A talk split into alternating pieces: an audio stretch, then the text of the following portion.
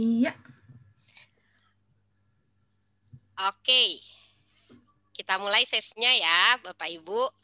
Uh, Assalamualaikum, uh, selamat siang Bapak Ibu, selamat datang dalam acara uh, Dunamis Education Webinar. Am I listening to understand? Membangun komunikasi yang efektif. Terima kasih atas kehadiran Bapak Ibu dalam sesi webinar kali ini. Semoga sesi webinar ini bermanfaat dan memberikan inspirasi untuk kita semua. Sebelumnya izinkan saya memperkenalkan diri terlebih dahulu. Saya Nina Yuliana sebagai host yang akan mendampingi Bapak Ibu dalam webinar hari ini. Hari ini kita akan difasilitasi oleh Ibu Eni Suwarno sebagai Education Business Coordinator di Dunamis saya akan menyampaikan beberapa informasi terkait webinar ini. Oke, selama sesi webinar berlangsung, demi kenyamanan dan kelancaran sesi, kami akan menonaktifkan audio share dari Bapak Ibu. Bagi Bapak Ibu yang memiliki pertanyaan, silakan menuliskannya melalui fitur chat dan kami akan menjawab selama berjalannya sesi atau ketika sesi tanya jawab. Sebelum kita mulai, kita simak dulu ya Bapak Ibu ya profil Dunamis berikut ini. Berawal dengan menyelenggarakan program Seven Habits untuk pertama kalinya di tahun 1991,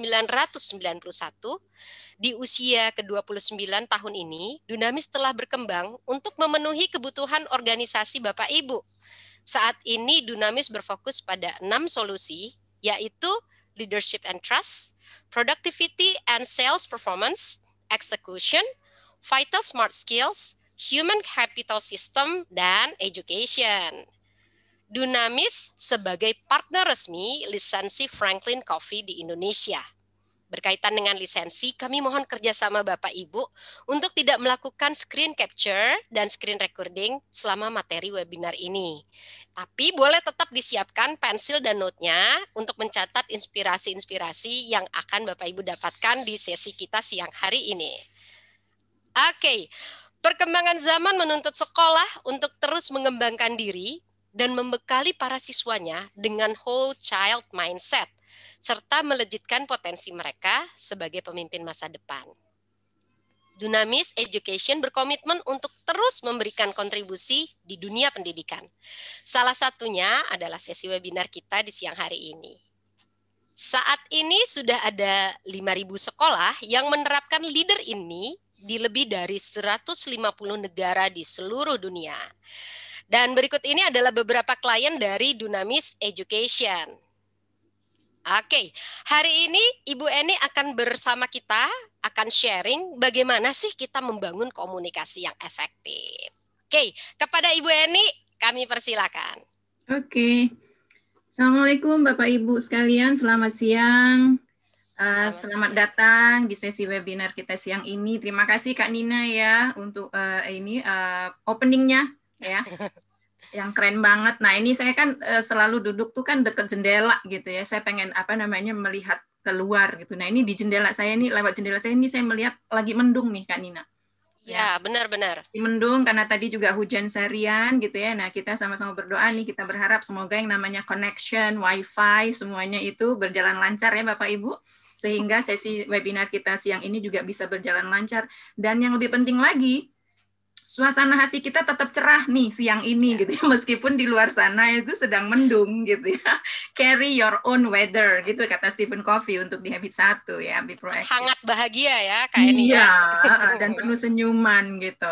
Nah ini kalau boleh saya coba mengulas sedikit ya kenapa topik ini menjadi pilihan kami siang ini gitu ya Bapak Ibu sekalian bahwa kita sama-sama memahami nih bahwa yang namanya mendengarkan itu kan adalah merupakan kompetensi salah satu kompetensi kepemimpinan yang penting ya gitu. Namun eh, cenderung mungkin eh, diremehkan gitu ya. Karena sebagian dari eh, kita mungkin lebih banyak menghabiskan waktu untuk pengembangan profesional yang terkait dengan komunikasi di mana kita tuh berfokus bagaimana menjadi pembicara yang lebih persuasif mendapatkan pengaruh dari orang lain dengan meyakinkan mereka melalui kosakata yang kuat gitu ya, penyampaian yang elegan dan bakat verbal. Tapi waktu dan investasi kita ya yang kita habiskan untuk mendengarkan mungkin sedikit sekali gitu atau bahkan mungkin pada umumnya nol gitu. Nah, ini yang melatar belakangi pemilihan topik kita siang ini. Nah, izinkan saya memperkenalkan diri saya. Nama saya Eni Suwarno. Uh, saya bergabung dengan Dunamis itu di tahun 2003 ya, berawal dari divisi korporasi karena saya memang belasan tahun di dunia corporate dan ini merupakan tahun kedua saya di uh, Dunamis ya. Uh, tanggung jawab saya adalah sebagai business coordinator untuk Franklin Coffee Education di uh, Indonesia gitu dan sangat menyenangkan loh berada di dunia pendidikan ternyata gitu ya. Nah, uh, agenda kita siang ini cukup tiga saja. Nanti saya akan minta keterlibatan dari Bapak Ibu sekalian gitu ya untuk bisa uh, sharing juga ide dan pendapatnya gitu kan untuk bisa ber Uh, komunikasi baik melalui chat ataupun juga nanti mungkin lewat mikrofon gitu. Intinya supaya saya nggak merasa berdua aja dengan Kak Nina di sini nih kalau saya lihat yang datang ada sekitar 357 ini ya Kak Nina. Iya, benar banget. Serasa di GBK kita. Oke, jadi agendanya adalah yang pertama kita akan mencoba mengulas sedikit mengapa mendengarkan dalam berkomunikasi itu penting. Dan yang kedua, kita mencoba untuk mengenali jenis-jenis mendengarkan itu apa aja sih. Dan yang ketiga, sesuai dengan judul kita ya, tema webinar kita, uh, bagaimana sih cara mendengarkan untuk memahami? Ya. Nah, izinkan saya untuk masuk ke agenda pertama. Nah, belum-belum ini udah ada tulisan chat room nih. Berarti uh, saya ingin minta bantuan dan kerjasama Bapak Ibu sekalian untuk bisa uh, sharing di chat room ya tentang ya, ininya apa namanya ide dan pendapatnya gitu mengapa sih mendengarkan itu dalam berkomunikasi itu penting? Nah, menurut Bapak Ibu sekalian, kenapa tuh bahwa mendengarkan itu dalam berkomunikasi itu penting gitu? Bahkan mungkin sangat penting. Silakan Bapak Ibu, saya tunggu di chat room ya jawabannya. Baik Bapak Ibu, silakan sharing uh, opininya, pendapat Bapak Ibu kenapa sih mendengarkan dalam berkomunikasi itu penting? Atau tadi kalau uh, digaris bawahi oleh Ibu Eni ya, Kak Eni ya, itu sangat penting. Nah, silakan uh, sharing di kolom chat atau jika Bapak Ibu uh, mau apa istilahnya mau langsung open mic, silakan raise hand dan uh, open mic. Ini udah ada jawaban-jawaban Kak Eni, Wah, saya uh, uh, saya coba uh, bacakan ya. dari Ibu Endah agar paham dengan apa yang disampaikan. Oke, agar paham Dan, dengan apa yang agar paham dengan apa dengan apa yang disampaikan. Dari Suster Nicolin, saya bisa memahami maksud dari komunikator dengan kita mendengarkan ya. Oke, keren Suster. Ya, dari ini Pak Alfa untuk dapat mendengarkan keluhan dan suara hati. Wah, kata kuncinya Luar ada suara biasa. hati nih. suara ya, ya, ya. hati anggota tim kita. Luar biasa. Dari Pak. Suster Marcella supaya bisa memahami apa yang disampaikan oleh lawan bicara. Ya. Oke. Okay. Ada lagi dari Bu Isna ini nih, Kak Eni nih banyak ya. banget uh, ya. Ini uh, pendapat dari uh, Bapak Ibu yang hadir di siang hari ini. Orang dapat mengerti dengan mendengarkan. Uh, dari ya. Ibu Reti nih, karena dengan mendengarkan banyak yang kita tahu. Nah, dari Pak Agil, karena setiap orang mempunyai tujuan dan tujuan itu akan sampai jika kita mendengarkan maksud orang tersebut. Nah, terakhir saya bacakan dari Pak Zainal ya, supaya dapat melaksanakan instruksi dengan baik dan mencapai tujuan organisasi. Keren, okay. keren banget mm -mm. jawabannya ya, luar biasa emang peserta webinar kita ya. Iya, ini masih ada beberapa jawaban lagi. Uh, mungkin uh, saya nggak bacakan semua ya, ya Bapak Ibu ya. Iya, iya, iya, ya. karena tadi yang datang kan ada 357 Benar. ya, udah nambah. Oke, Bapak Ibu semua terima kasih atas jawabannya yang luar biasa gitu ya. Nah, kami sudah mencoba untuk merangkum juga nih Bapak Ibu. Ini mirip dengan apa yang Bapak Bu sampaikan gitu ya bahwa yang pertama akan memahami pesan tadi disampaikan sampai beberapa kali itu ya Suster. Nicolin, Suster Marcella gitu dan Pak Alfa juga. Kemudian untuk menghindari kesalahpahaman ya kalau kita udah paham ya Insya Allah kita nggak nggak nggak akan apa namanya merespon dengan tidak paham gitu ya. Artinya itu menghindari kesalahpahaman nih gitu. Terus agar dapat memberikan tanggapan yang tepat. Nah tadi juga ada nih ya yang menyampaikan ya sampai mendengarkan keluhan dan suara hati itu luar biasa tuh. Hmm. kemudian untuk membangun hubungan baik dan dapat meningkatkan kepercayaan. Nah untuk dua hal ini nih gimana kok mendengar dari mendengarkan saja itu bisa membangun hubungan baik dan meningkatkan kepercayaan. Nah, ini insya Allah akan terjawab ya Bapak Ibu ya di slide-slide berikutnya. Nah, ini sesuai nih dengan uh, buku ini ya di Franklin Covey Bapak Ibu kami percaya bahwa yang namanya great leader is a great listener ya and the great listener is a great communicator ya karena itu tadi kita paham ya jadi untuk kita berkomunikasi merespon pesan itu uh, kita ngerti gitu nah Dr. Uh, dalam bukunya The Seven Habits of Highly Effective People mendedikasikan salah satu kebiasaan untuk mendengarkan yaitu di habit 5 ya seek first to understand then to be understood. Jadi bagaimana kita mendengar untuk memahami terlebih dahulu, baru kita dipahami. Kalau kita pikirkan ya Bapak Ibu di layar Bapak Ibu sekalian ini bahwa buku ini sudah terjual lebih dari 30 juta kopi dan diterjemahkan dalam sekitar 47 bahasa didedikasikan sekitar 15% itu untuk sekedar belajar mendengarkan. Nah, ini menunjukkan betapa pentingnya keterampilan mendengarkan.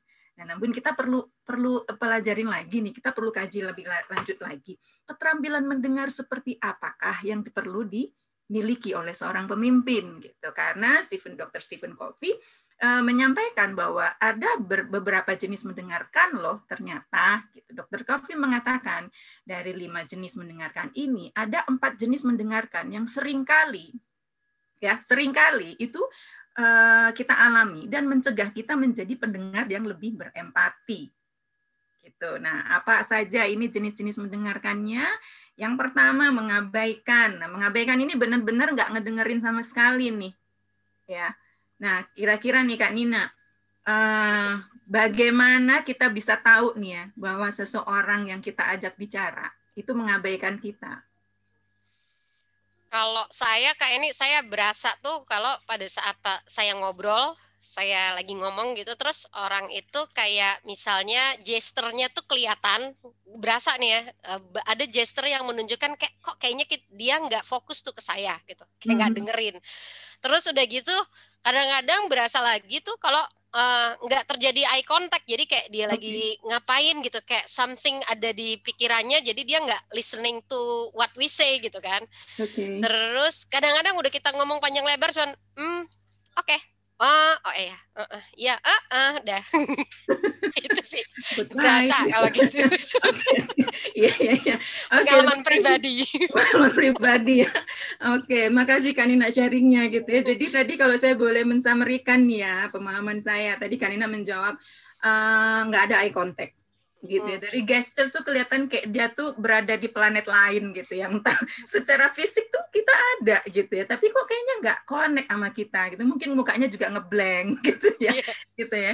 Nah, sehingga uh, apa namanya? kita merasa bahwa kita diabaikan tuh gitu. Nah, ini menarik nih yang kalau misalkan saya mencoba menghubungkan ya dengan teorinya Profesor Albert Mehrabian. Bapak Ibu sekalian bisa browsing di Google ya beliau adalah uh, profesor psikologi ya dari University of California. Ada tiga komponen inti ya dalam berkomunikasi secara efektif ya yang mempengaruhi dan itu masing-masing tuh punya bagian sendiri-sendiri nih. Ada yang bagiannya 7% gitu ya, kemudian ada 38 dan ada yang 55. Nah, tentunya ketika kita berkomunikasi verbal seperti saya lakukan sekarang ini kan kata-kata itu udah pasti keluar deh yang pertama kali gitu kan ya.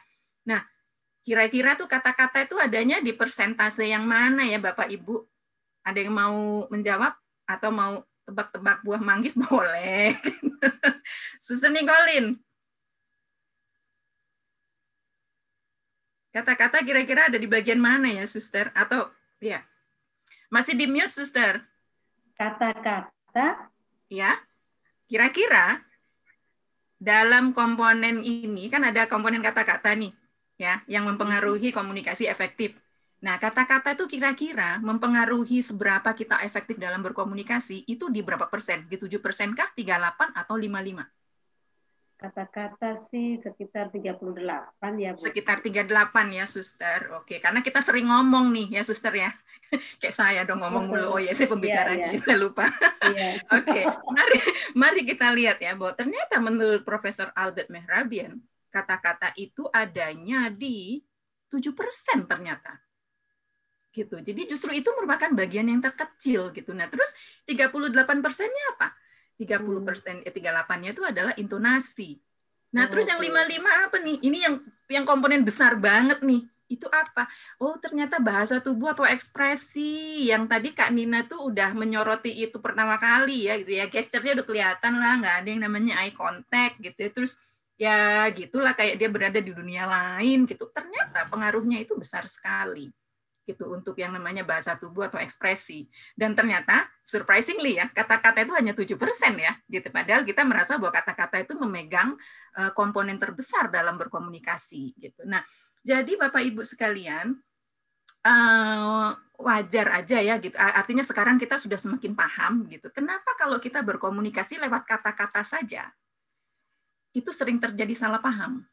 Contoh, bentuk komunikasi seperti apa sih yang ah, yang hanya lewat kata-kata texting? ya texting macam-macam tuh. Ada SMS masih ada nggak sih SMS hari gini? Ada kali ya masih. Masih kak. Masih ya oke. Okay. tapi jarang digunakan. Jarang digunakan oke. Okay. ada yang namanya WhatsApp. Gitu. Nah seberapa kita sering salah paham nih ketika kita tuh WhatsAppan gitu ya sering ya, ya saya, saya melihat ada beberapa bapak ibu yang mengangguk-angguk gitu. Nah, itu juga yang kita alamin sih sebetulnya gitu ya.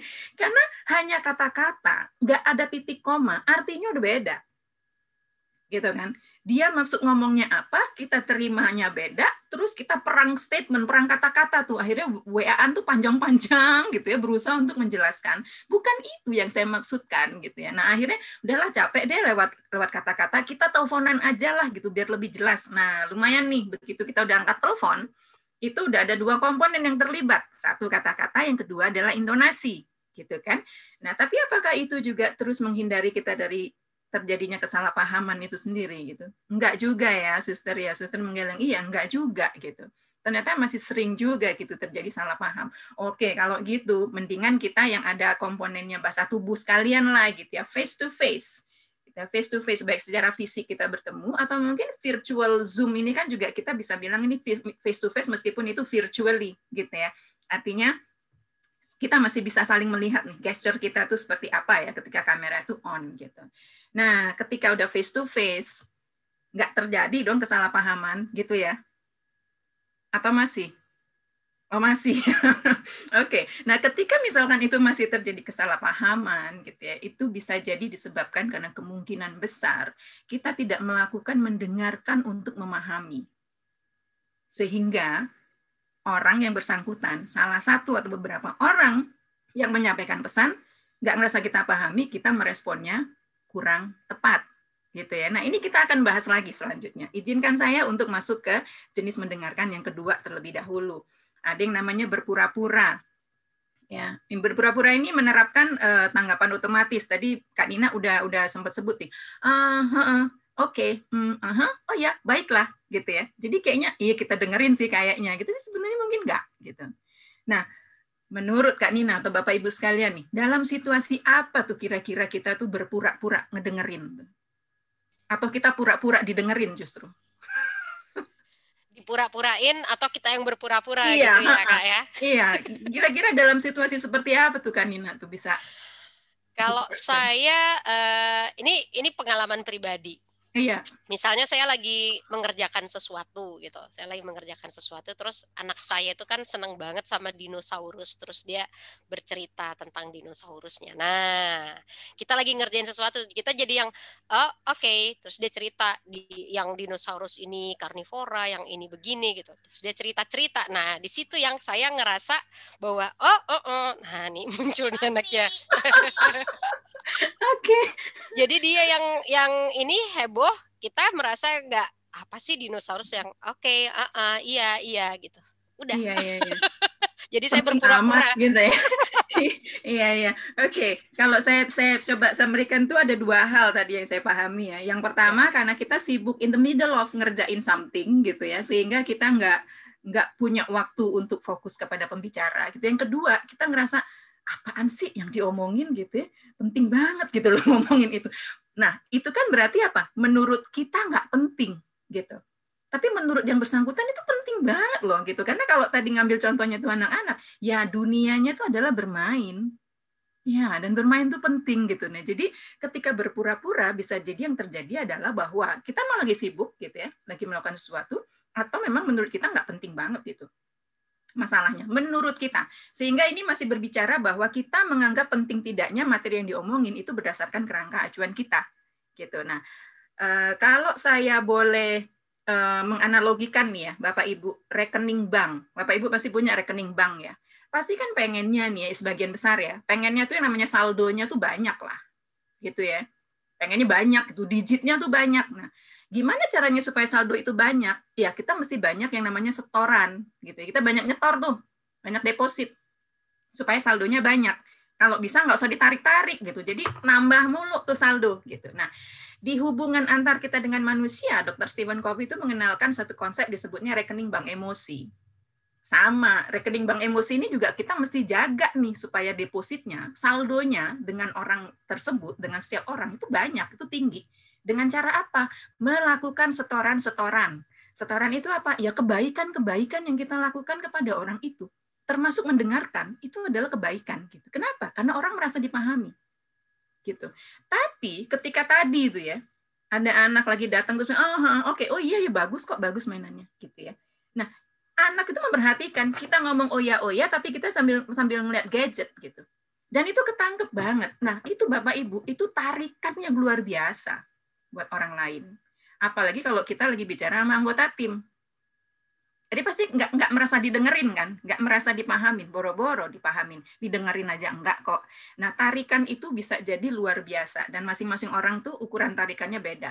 Kalau di rekening bank itu saldo mungkin yang paling paling tipis itu nol, rekening bank emosi bisa minus Bapak Ibu. Jadi mohon berhati-hati gitu ya agar jangan sampai melakukan tarikan-tarikan semacam itu gitu karena berpura-pura ya itu tarikan juga sih yang ketiga selektif ya jadi selektif itu mendengarkan hanya bagian-bagian tertentu ya dari percakapan yang kita hargai secara pribadi gitu uh, yang menarik perhatian kita aja yang menurut kita itu bagus gitu. Nah, ini kembali lagi masih menggunakan kerangka acuan kita tuh mendengarkan sepotong-sepotong, enggak keseluruhannya. Nah, akibatnya ya bisa diprediksi eh, ya. Kesalahpahaman itu masih bisa terjadi. Perhatian Nah, tadi kan ada lima, ini nomor empat perhatian. Sebetulnya bagus dong ya kalau ada perhatian. Gitu. Kedengerannya bagus sih, gitu. Tapi apakah memang benar-benar orang ini paham dengan yang disampaikan oleh uh, orang yang berbicara, gitu. Karena perhatian ini hanya memfokuskan energi pada kata-kata yang diucapkan. Sementara tadi, kalau kita coba balik ke teorinya Albert Mehrabian, itu ada tiga komponen ya. Selain kata-kata dan intonasi, ada yang namanya bahasa tubuh. Kalau perhatian ini kita hanya fokus pada kata-kata, Nah, itu yang masih dipertanyakan nih, kira-kira ini paham nggak ya? Contoh deh, saya, saya kasih contoh lagi. Saya ngobrol sama Kak Nina nih, saya lagi sharing. Saya bilang ya, e, Kak Nina, uh, saya dapat promosi jabatan nih di luar kota. Nah, kira-kira Kak Nina kalau menggunakan jenis perhatian, eh, mendengarkan dengan perhatian tuh responnya apa tuh? Jadi fokusnya ke kata-kata ya, kayak ya. ini ya. Mm -mm Hmm, selamat, wah hebat ya dapat promosi, congratulations ya. Kapan nih traktir-traktirnya? Oke, okay. karena promosi itu kan sesuatu yang bagus dong. Iya. Iya enggak? Iya promosi. Iya promosi. Tapi kan kalau dari intonasi dari bahasa tubuh saya ketika saya bicara saya nunduk, itu kan sebetulnya kalimat berikutnya yang akan keluar tuh adalah gini. Dan saya merasa sedih gitu karena saya harus berpisah dengan keluarga saya dengan orang tua saya. Yang orang tua saya itu kan udah berumur ya yang yang perlu saya rawat. Nah salah dong jawaban tadi.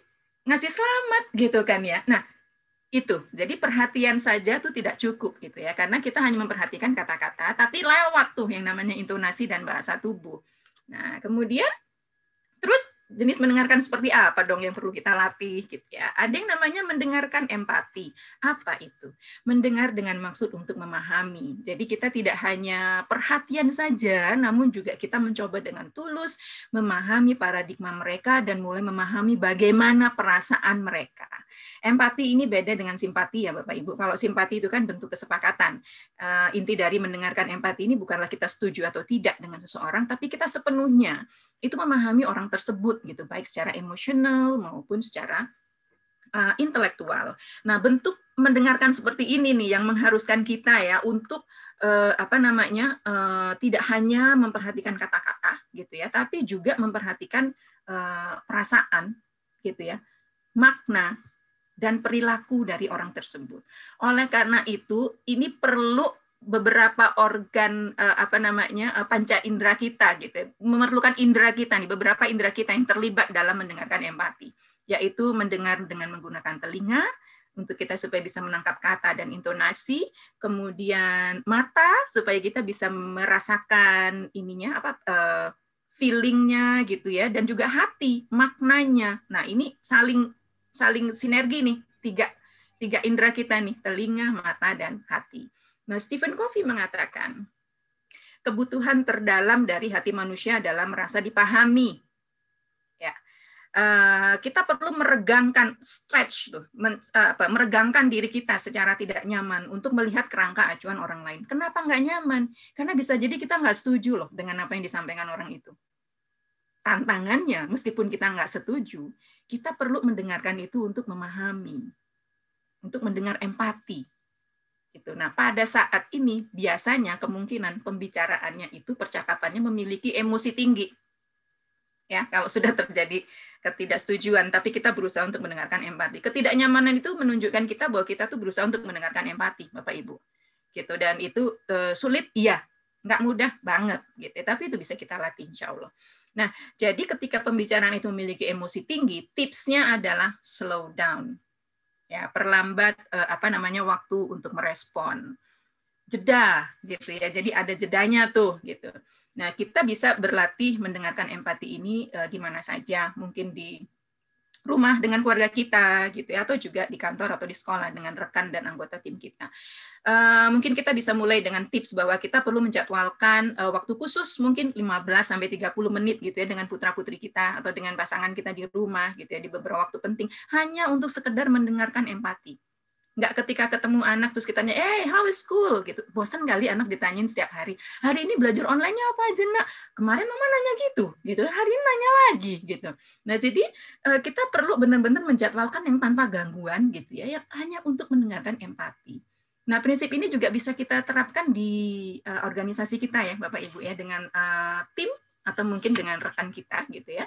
Um, jika Bapak Ibu berada di uh, posisi kepemimpinan, karena saya uh, melihat beberapa yang hadir ini ada beberapa ketua yayasan gitu, ada uh, prinsipal juga gitu dan juga ada pemimpin untuk di keluarga gitu ya. Kita semua ini kan semuanya pemimpin ya Kak Nina ya gitu, pemimpin untuk diri sendiri dan juga pemimpin untuk orang lain. Nah, kalau kita berada dalam peran kepemimpinan, mungkin kita perlu coba jalanin dulu nih.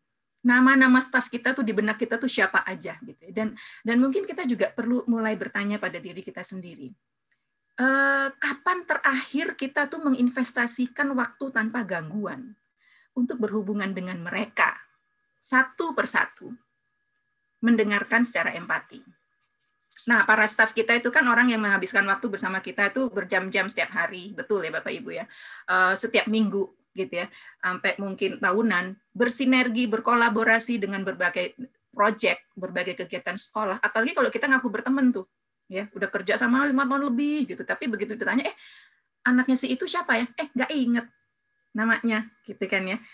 Nah, yang lebih nggak enak lagi kan kalau staf kita inget nama anak-anak kita tuh siapa nggak enak banget tuh kita gitu ya.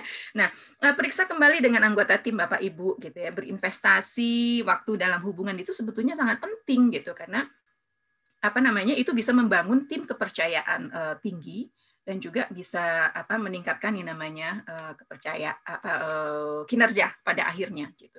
Tapi kan kalau ada pertanyaan, tapi kan staf saya ada 50 orang gimana tuh 50 kan banyak banget ya. Oh, 50 mungkin belum seberapa. 100 mungkin ada gitu. Lebih dari itu ada gitu ya. Uh, mungkin kita bisa belajar dari praktek nyata uh, dari buku ini ya. Uh, saya sedang baca buku ini Bapak Ibu. Judulnya It's Your Ships yang mengarang adalah uh, Captain Michael Abrasov. Uh, saya belinya online gitu ya karena uh, memang kayaknya lebih gampang dicarinya lewat online ya dalam uh, edisi bahasa Inggris saja. Uh, di sini nih uh, menceritakan sebetulnya bagaimana Abrasov ini berusaha untuk meningkatkan kinerja dari uh, organisasinya, dari kapalnya dalam hal ini, gitu ya.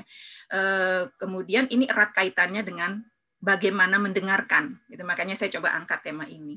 Nah, diawali dengan saya coba cerita sedikit backgroundnya. Diawali dengan peralihan kepemimpinan, itu kan kita biasanya ada kayak sertijab ya atau serah terima jabatan gitu Nah itu um, dua minggu tuh selama mempersiapkan sertijab itu para awak kapal itu tidak melakukan kegiatan operasional, hanya mereka tuh menyiapkan kayak ngecat kapal, terus gelar red carpet, nyiapin panggung, kursi dan lain sebagainya. Singkat cerita pada hari H sertijab itu berlangsung, Kapten yang sebelumnya itu mengumumkan bahwa mulai hari ini saya resmi menyerahkan kepemimpinan kepada Kapten Michael Abrasov Eh, dan dia menyatakan bahwa dia mengakhiri kepemimpinannya di kapal USS Benfold. Dan seketika itu juga terdengar tepuk tangan yang meriah dari para awak kapal ini, meriah banget, tapi Bapak Ibu itu bukan tepuk tangan yang sifatnya apresiasi. Jadi tepuk tangan itu kayak kayak mereka tuh merasa, aduh syukur deh sudah lepas dari seseorang yang mereka nggak suka, gitu ya. Nah ketika itu Abraso mengatakan, ini adalah momen yang paling memalukan yang pernah dia lihat selama hidupnya. Dan dia bertekad ketika dia itu akan memindahkan kepemimpinannya kepada orang lain, penerusnya, dia nggak mau hal itu terjadi kepada dirinya. Gitu, dia bertekad untuk itu. Sama dengan kita ya Bapak Ibu ya, jangan sampai nanti ketika kita sudah apa namanya eh, mencoba mengalihkan tongkat kepemimpinan kepada penerus kita ya jangan sampai kita juga berada dalam kondisi seperti itu. Dan akhirnya dia mm, berpikir, wah ini kayaknya PR-nya banyak banget nih yang harus di apa namanya uh, lakukan gitu, ya, banyak yang harus dibenahin. Dan hal yang pertama dia lakukan itu adalah disebutnya oleh Abrosov ini adalah listen aggressively. Ini kapal punya ada sekitar 310 uh, eh, awak kapal ya. Dan uh, Abrasov bertekad dia akan menjadwalkan waktunya untuk one on one bertemu dengan masing-masing anak buahnya itu dengan 310 itu. Kebayang dong Kanina 310 ya banyak banget gitu ya. banyak ya. Gimana? ya. Iya. Banyak banget gitu dan dan bagaimana dia menjadwalkannya? Uh, dia itu menjadwalkan ada sekitar 5 sampai 6 orang dalam satu hari dan dia meluangkan waktu sekitar 30 menit atau sampai satu jam gitu ya untuk bertanya dan mencatat dan mendengarkan.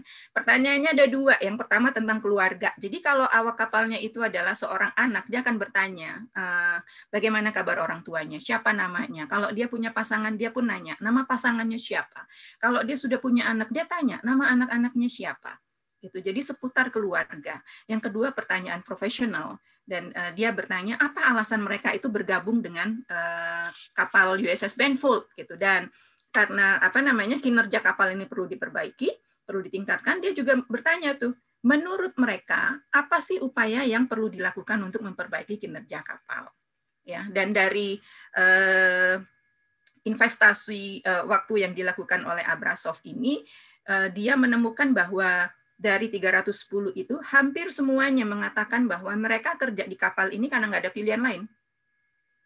Nggak ada kerjaan lain, pertama. Yang kedua, mereka mengalami yang namanya kekerasan di dalam rumah tangga mereka gitu. Jadi kayak kerja di kapal tuh kayak escape gitu. Apalagi ini kan di laut ya gitu, jauh gitu. Jadi ya ya udah kayak mereka tuh melarikan diri. Ada lagi yang beralasan bahwa lingkungan rumahnya itu erat kaitannya dengan drugs gitu dan mereka nggak mau terlibat itu gitu. Jadi ya udah yang ada lowongan kerjaan itu ya udah dia kerjain aja gitu. Dan ada lagi yang lebih menyedihkan lagi adalah uh, dia merasa bahwa di rumah itu dia nggak pernah ada benernya gitu ya, dicaci maki terus oleh keluarganya gitu. Pokoknya nggak ada yang bener deh gitu.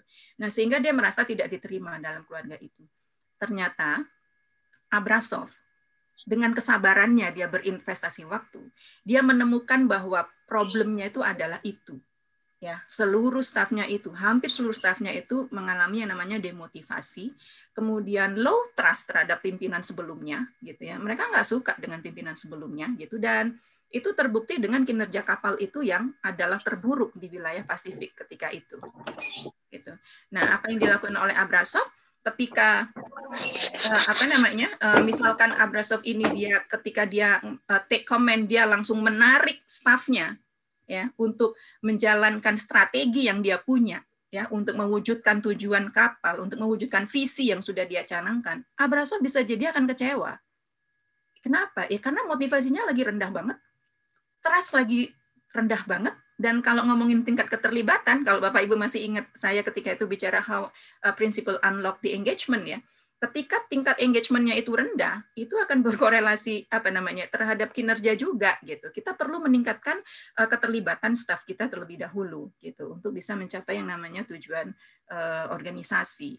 Nah, dengan investasi waktu ini akhirnya Abrasov memahami bahwa uh, dia perlu membangun satu uh, komunikasi yang baik gitu dengan para stafnya gitu ya dan mendengarkan mereka itu menurut stafnya itu adalah satu setoran yang luar biasa ya karena itu tidak pernah dilakukan sebelumnya oleh pimpinan-pimpinan sebelumnya gitu. Jadi Abrasov ini langsung dapat setoran yang luar biasa gitu dan mulai terbangun komunikasi efektif dengan stafnya. Mereka nggak takut untuk bicarakan ide-idenya dan lain sebagainya gitu ya. Dan trustnya pun juga meningkat dengan cepat. Dan itu terbukti satu tahun Uh, satu tahun kemudian ya. Jadi kepemimpinan Abrasov di satu tahun itu uh, kapal USS Benfold ini mendapatkan award Eh, sebagai kapal dengan kinerja terbaik di wilayah Pasifik gitu. Nah, itu eh, cerita yang saya bisa sharing dari buku ini ya gitu bahwa ketika kita merasa diuongke gitu kalau orang orang Jawa bilang gitu ya itu efeknya bisa ke mana-mana itu eh, sampai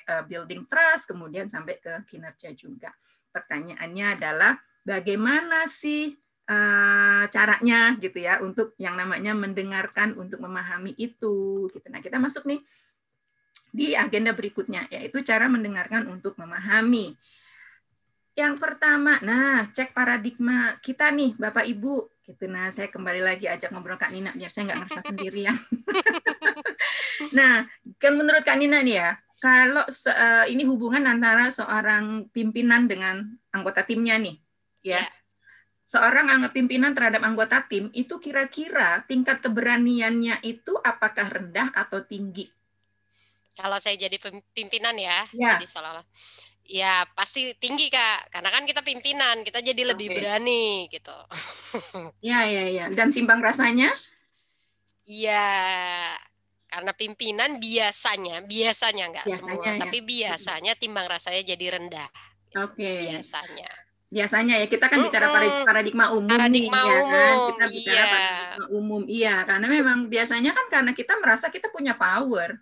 Iya, punya iya otoritas. Ya, kita punya otoritas gitu ya. Yeah. Maaf gitu kan.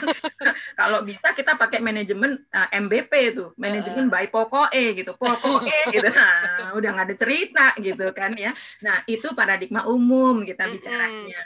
Bagaimana dengan orang tua dan anak? Kadang-kadang begitu juga ya, ya. gitu. Karena kita merasa terhadap anak juga kita punya powernya lebih tinggi gitu. Jadi ya, benar banget. MBP. Ya nggak? Cenderung ya. pakai MBP itu maksain gitu. Nah, jadi berada di uh, sini ya ya kalau untuk yang atasan terhadap bawahannya.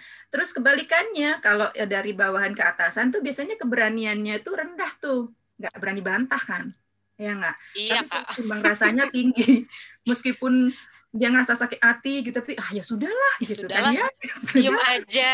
Ya diem aja gitu kan. Nah jadi adanya di situ tuh yang namanya kalah menang gitu. Nah ini bisa bisa kelihatan misalkan ada contoh dua orang sama-sama terlambat, yang satu itu bawahan kita, yang satu atasan kita gitu kan. Ini pernah ada teman yang cerita sih, dan itu ketika itu dia cerita bahwa ada stafnya yang terlambat gitu ya. Terus ya taruhlah ini guru kita lah gitu, yang satu lagi uh, atasan kita gitu kan. Nah ketika terlambat terus ya dua jam nggak datang gitu kan, ujuk-ujuk begitu dia datang langsung dimarahin, diomelin gitu kan. Ya karena itu paradigma tadi ya, keberaniannya lebih tinggi, toleransinya lebih rendah gitu tanpa ditanya terlebih dahulu gitu. Dan ternyata uh, sistemnya tuh bilang gitu bahwa ya dia mohon maaf dia nggak sempat menghubungi karena dia mengalami musibah ketika naik angkutan umum tasnya itu dicopet. Jadi segala macam handphone, dompet dan segala macamnya itu hilang. Dia nggak bisa kontak uh, sekolahnya, dia nggak bisa kontak kantornya gitu ya, karena dia mesti mengurus apa blokir dan segala macamnya lah gitu. Tapi ketika ada atasan yang datang telat gitu, ya kita pada umumnya nih bisa bilang gini, kayak eh, nggak apa-apa, kan bos lagi main golf kan lagi ngelobi dengan rekanan gitu. Terlambat. Sama-sama ujungnya sama-sama terlambat nih gitu. Tapi responnya berbeda. Karena apa? Paradigma yang melatar belakangi adalah demikian gitu. Nah um, ini sebetulnya yang menarik adalah ketika Sean itu mengatakan ya Sean Covey ya anak dari Stephen Covey kekalahan itu tidak mati. Dia terkubur hidup-hidup. Artinya orang yang di posisi kalah itu tuh menyimpan dalam hatinya gitu ya ketidaknyamanan dia diperlakukan seperti itu, ketidaksenangan dia, sama seperti tadi cerita Abrasov gitu. Staff-staffnya itu nyimpen kan di dalam ya. Meskipun dia nggak bisa berbuat apa-apa gitu, tapi begitu si kapten uh, yang sebelumnya itu lepas jabatan, wah dia langsung bersorak-sorai gitu. Nah jadi kekalahan itu tidak mati. tapi dia terkubur hidup-hidup dan suatu saat itu akan keluar. Nah, ketika itu keluar, eh, bahayanya adalah akan ketarik ke bagian yang kalah-kalah nih.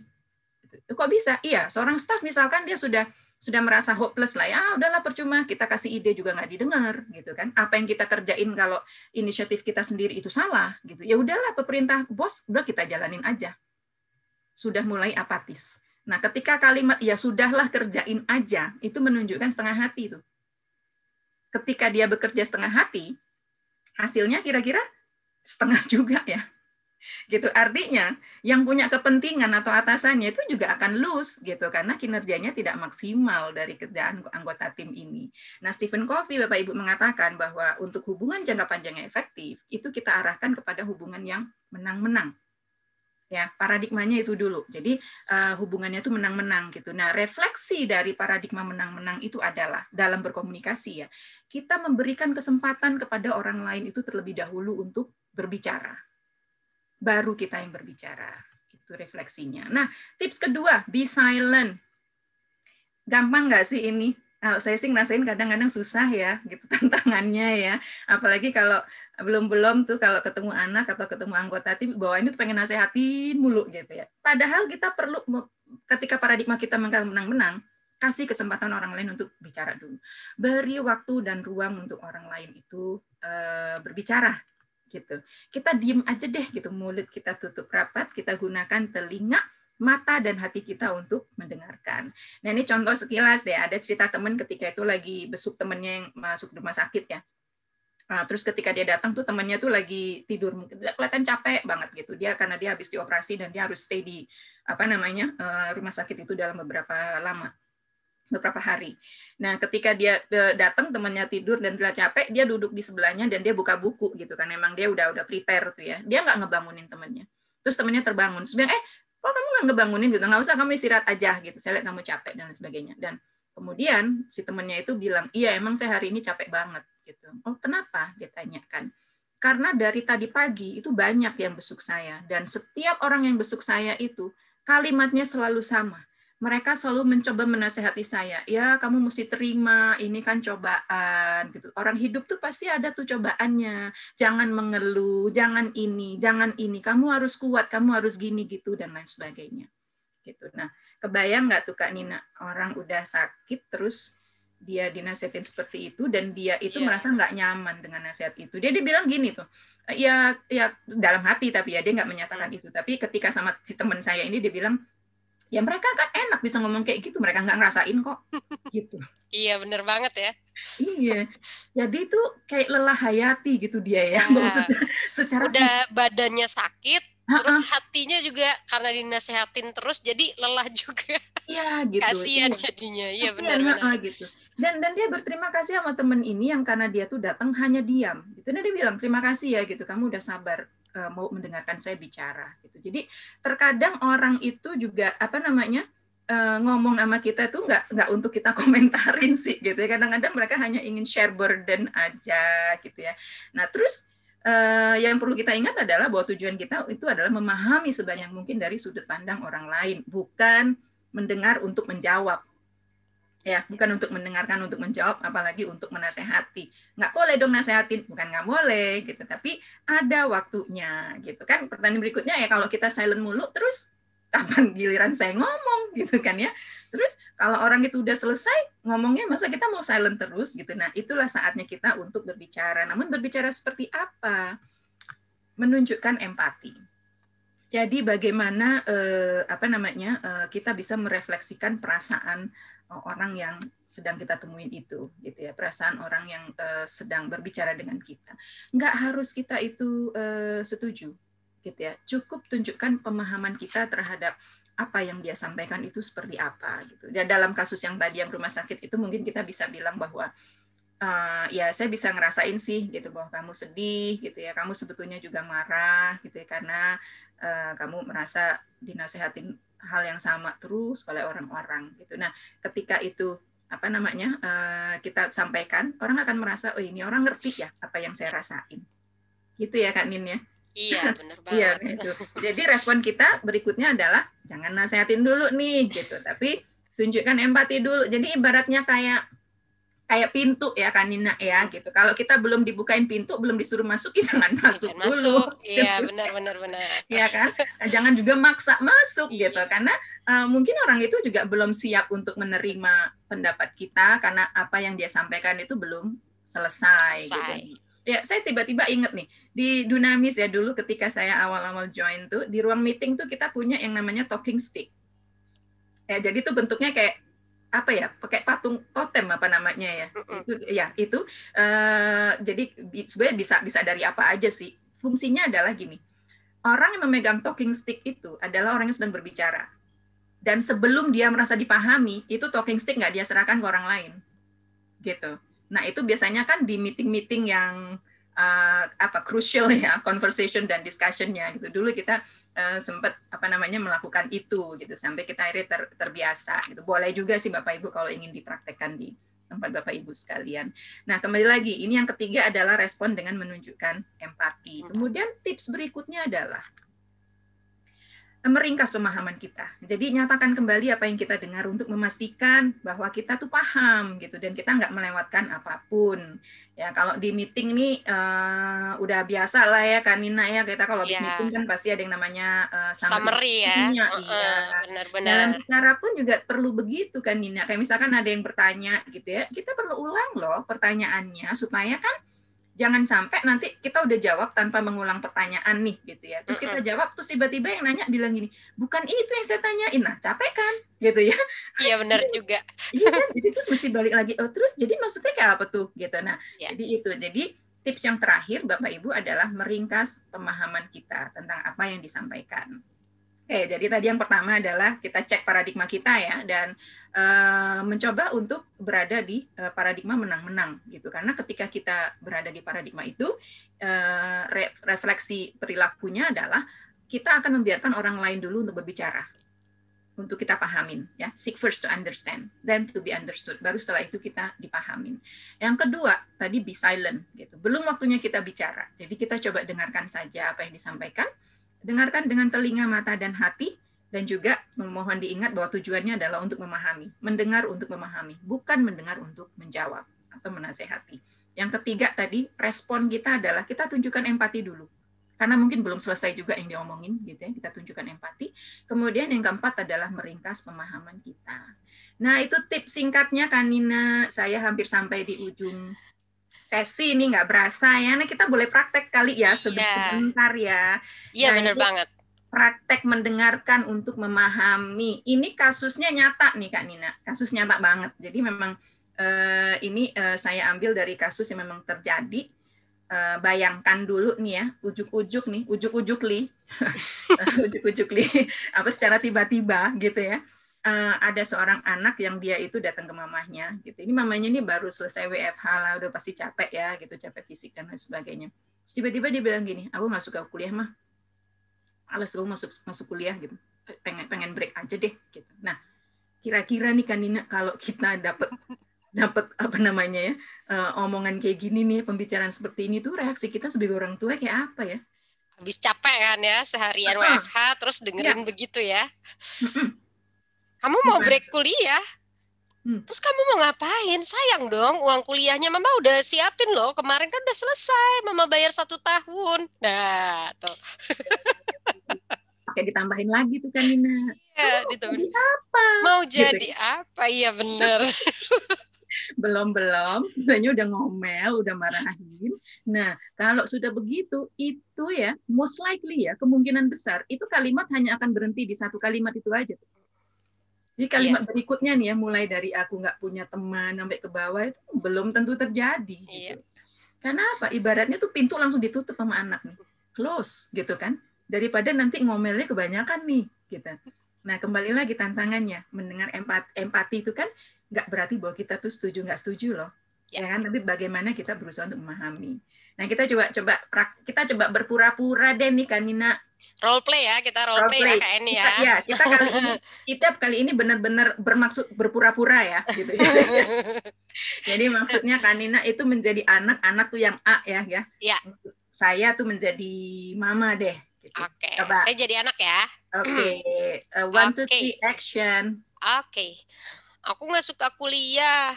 males masuk kuliah aku tuh nggak punya temen yang cocok cuma satu orang beberapa temen temen deket tuh pindah kuliah mah terus udah gitu dosanya nggak enak lagi ngajarnya tambah lagi ngasih tugasnya banyak banget Oh, jadi kamu males kuliah karena nggak punya teman dan tugas banyak banget ya, nak? Iya, dan nggak cuma itu, Mak. Ada lagi, makin ke sini tuh materi kuliahnya tuh makin susah. Dulu tuh aku pilih jurusan ini sebenarnya, aku tuh cuma pengen bikin mama seneng. Karena kalau aku pilih jurusan lain, kayaknya mama nggak suka deh. Masalahnya, jadinya aku sekarang kayak bikin mama kecewa, karena aku nggak pernah bisa dapat nilai bagus. Aku pengen bisa tetap kuliah, tapi makin hari belajarnya makin berat, mah. Aku nggak suka materinya. Oke, Mama bisa rasakan loh, nak. Kamu tuh bingung dan sedih ya, karena kamu nggak bisa dapat nilai maksimal dan mata kuliahnya makin berat. Dan Mama bisa rasain kamu juga nggak mau mengecewakan Mama. Iya, mah. Aku nggak pengen ngecewain Mama. Aku kepikiran mau pindah jurusan, tapi kalau menurut Mama sendiri gimana, mah? Nah, dari pembicaraan yang kamu sampaikan, Mama pahami kalau kamu tuh punya rencana untuk alih jurusan. Ya, karena materi kuliah yang semakin hari kamu rasakan semakin berat dan membuat kamu stres. Benar begitu ya, Nak ya? Nah, mari kita coba diskusikan jalan keluarnya. Oke. Nah, okay. Bapak Ibu, ini adalah praktek mendengarkan gampang ya, meraktekinnya. Iya, karena ini sudah ada tulisan. gampang ya Suster Nicolin, tapi trust me Suster. gampang banget. Iya, ketika ini terjadi Suster, ketika saya mendengar kalimat ini, itu yang namanya bagaimana kita mengelola emosi kita ya, bagaimana kita mencoba untuk mendengarkan, memahami, mendengarkan bukan untuk menjawab apalagi menasehati itu tidak mudah gitu. Nah, berarti ini, ya. Mama ini sudah banyak sekali anu deposit emosi emosinya ya. Bang yeah. emosinya sudah banyak banget. Betul. Nah, kal karena depositnya itu udah banyak banget, Suster. Sehingga yang terjadi ada yeah. kalimat tanya nih. Gimana menurut Mama? Nah, yeah, inilah yeah. waktunya kita untuk masuk. Betul. Kalau kita masuknya tuh dari awal, waduh, belum tentu itu bisa nyampe ke mencari solusi loh gitu karena kan ini problemnya real dan kita perlu fokus dengan solusinya itu seperti hmm. apa gitu nah yang ditunjukkan oleh si ibu di sini adalah bagaimana dia mencoba untuk uh, merespon hanya merefleksikan gitu dan meringkas pemahamannya. Kemudian slow down karena ini kan emosi tinggi benar-benar terlibat di sini. Gitu. Terus ya kalau langsung nasihat ya bisa jadi nggak akan sampai di kalimat yang tadi saya sampaikan. Gitu. Nah, apakah si ibu setuju dengan hal yang disampaikan? Belum tentu gitu. Tapi itu bisa didiskusikan setelah uh, si anak ini mencoba membuka dirinya. Gitu. Kalaupun mau dipindah, bagaimana cara pindahnya? Gitu Bapak Ibu. Saya sengaja mengambil contoh ini, saya coba uh, ambil contoh ini dari praktek di keluarga ya gitu karena tadi sudah ada contoh dari organisasi gitu ya. Saya saya lihat ya. peserta kita beragam uh, siang ini Kanina. Jadi yang terakhir ini saya coba uh, apa namanya sampaikan praktek untuk uh, mendengarkan memahami dari uh, sisi keluarga gitu. Nah, Bapak Ibu, um, saya sudah sampai di penghujung sesi gitu ya. Jadi Jadi eh, mungkin kita bisa coba praktekkan gitu ya. Nanti malam di rumah mungkin dengan anggota keluarga kita gitu ya bagaimana mendengar untuk memahami. Eh, membuat pembicara ini merasa aman dan nyaman gitu ketika berbicara dengan kita. Mem, apa ya, aman dari serangan gitu ya. Jadi jangan sampai dia baru buka kalimat satu kita udah serang gitu. Nah, mungkin kita bisa praktekkan itu di rumah nanti malam atau mungkin besok pagi dengan rekan-rekan kerja kita gitu atau dengan uh, tim kita di organisasi. Izinkan saya sebelum menutup untuk membacakan uh, satu quote dari Stephen Covey ya bahwa mendengarkan dengan maksud memahami. Saya ulang lagi. Mendengarkan dengan maksud memahami bukan untuk menjawab adalah kunci membuka hati manusia dan masuk ke dalam permasalahan yang sebenarnya. Sekian dari saya, semoga sesi ini bermanfaat. Mohon maaf lahir batin untuk kata-kata yang kurang berkenan.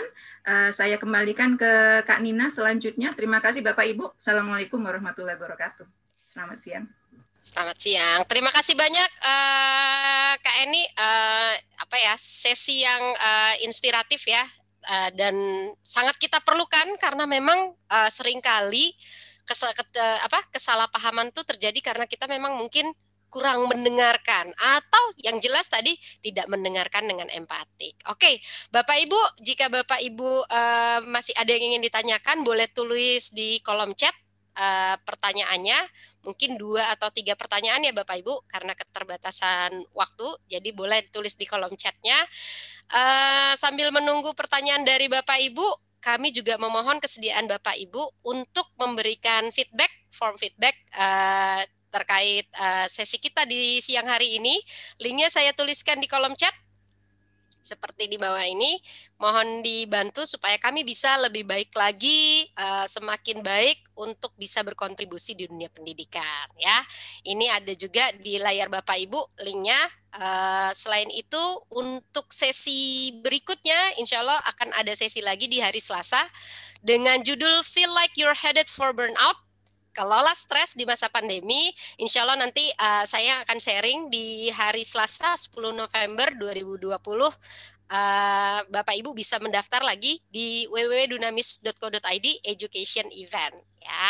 Nah, untuk uh, sesi kita di siang hari ini dan sesi-sesi sebelumnya Bapak Ibu juga bisa mendengarkan kembali webinar-webinar yang ada yang mungkin terlewat sambil mencari inspirasi bisa eh, catat-catat lagi bisa didengarkan di Dunamis Audio Webcast uh, di linknya www.dunamis.co.id uh, garis piring webcast. Oke, okay. itu dari kami di siang hari ini. Uh, Terima kasih banyak Bapak Ibu. Di sini uh, ada Suster Nikolin, ada Bu Widi. Terima kasih Bapak Ibu atas kehadirannya.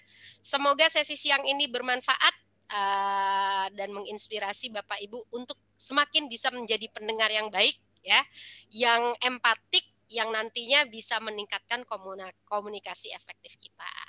Dari kami, kami mohon maaf jika ada yang kurang tepat. Kita bertemu lagi insya Allah di hari Selasa. Selamat siang. Assalamualaikum warahmatullahi wabarakatuh. Waalaikumsalam. Selamat siang. Ketemu lagi Bapak Ibu. Waalaikumsalam warahmatullahi wabarakatuh. Terima kasih. Terima kasih. Terima kasih. Terima kasih banget. Sama-sama, suster.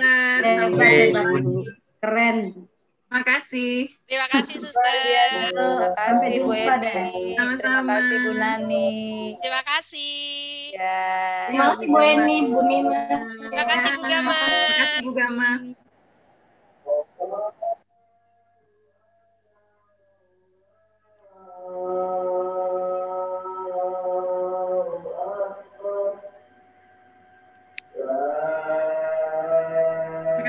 Margi. Terima kasih, Bu. Sama-sama.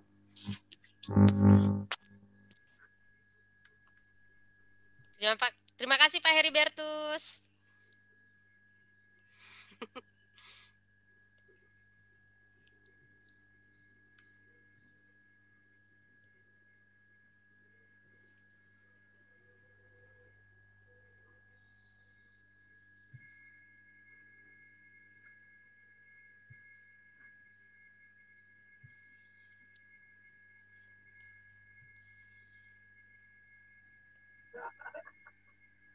Bu Nina, Bu Eni izin lip ya. Oh iya, makasih. Yeah, ya,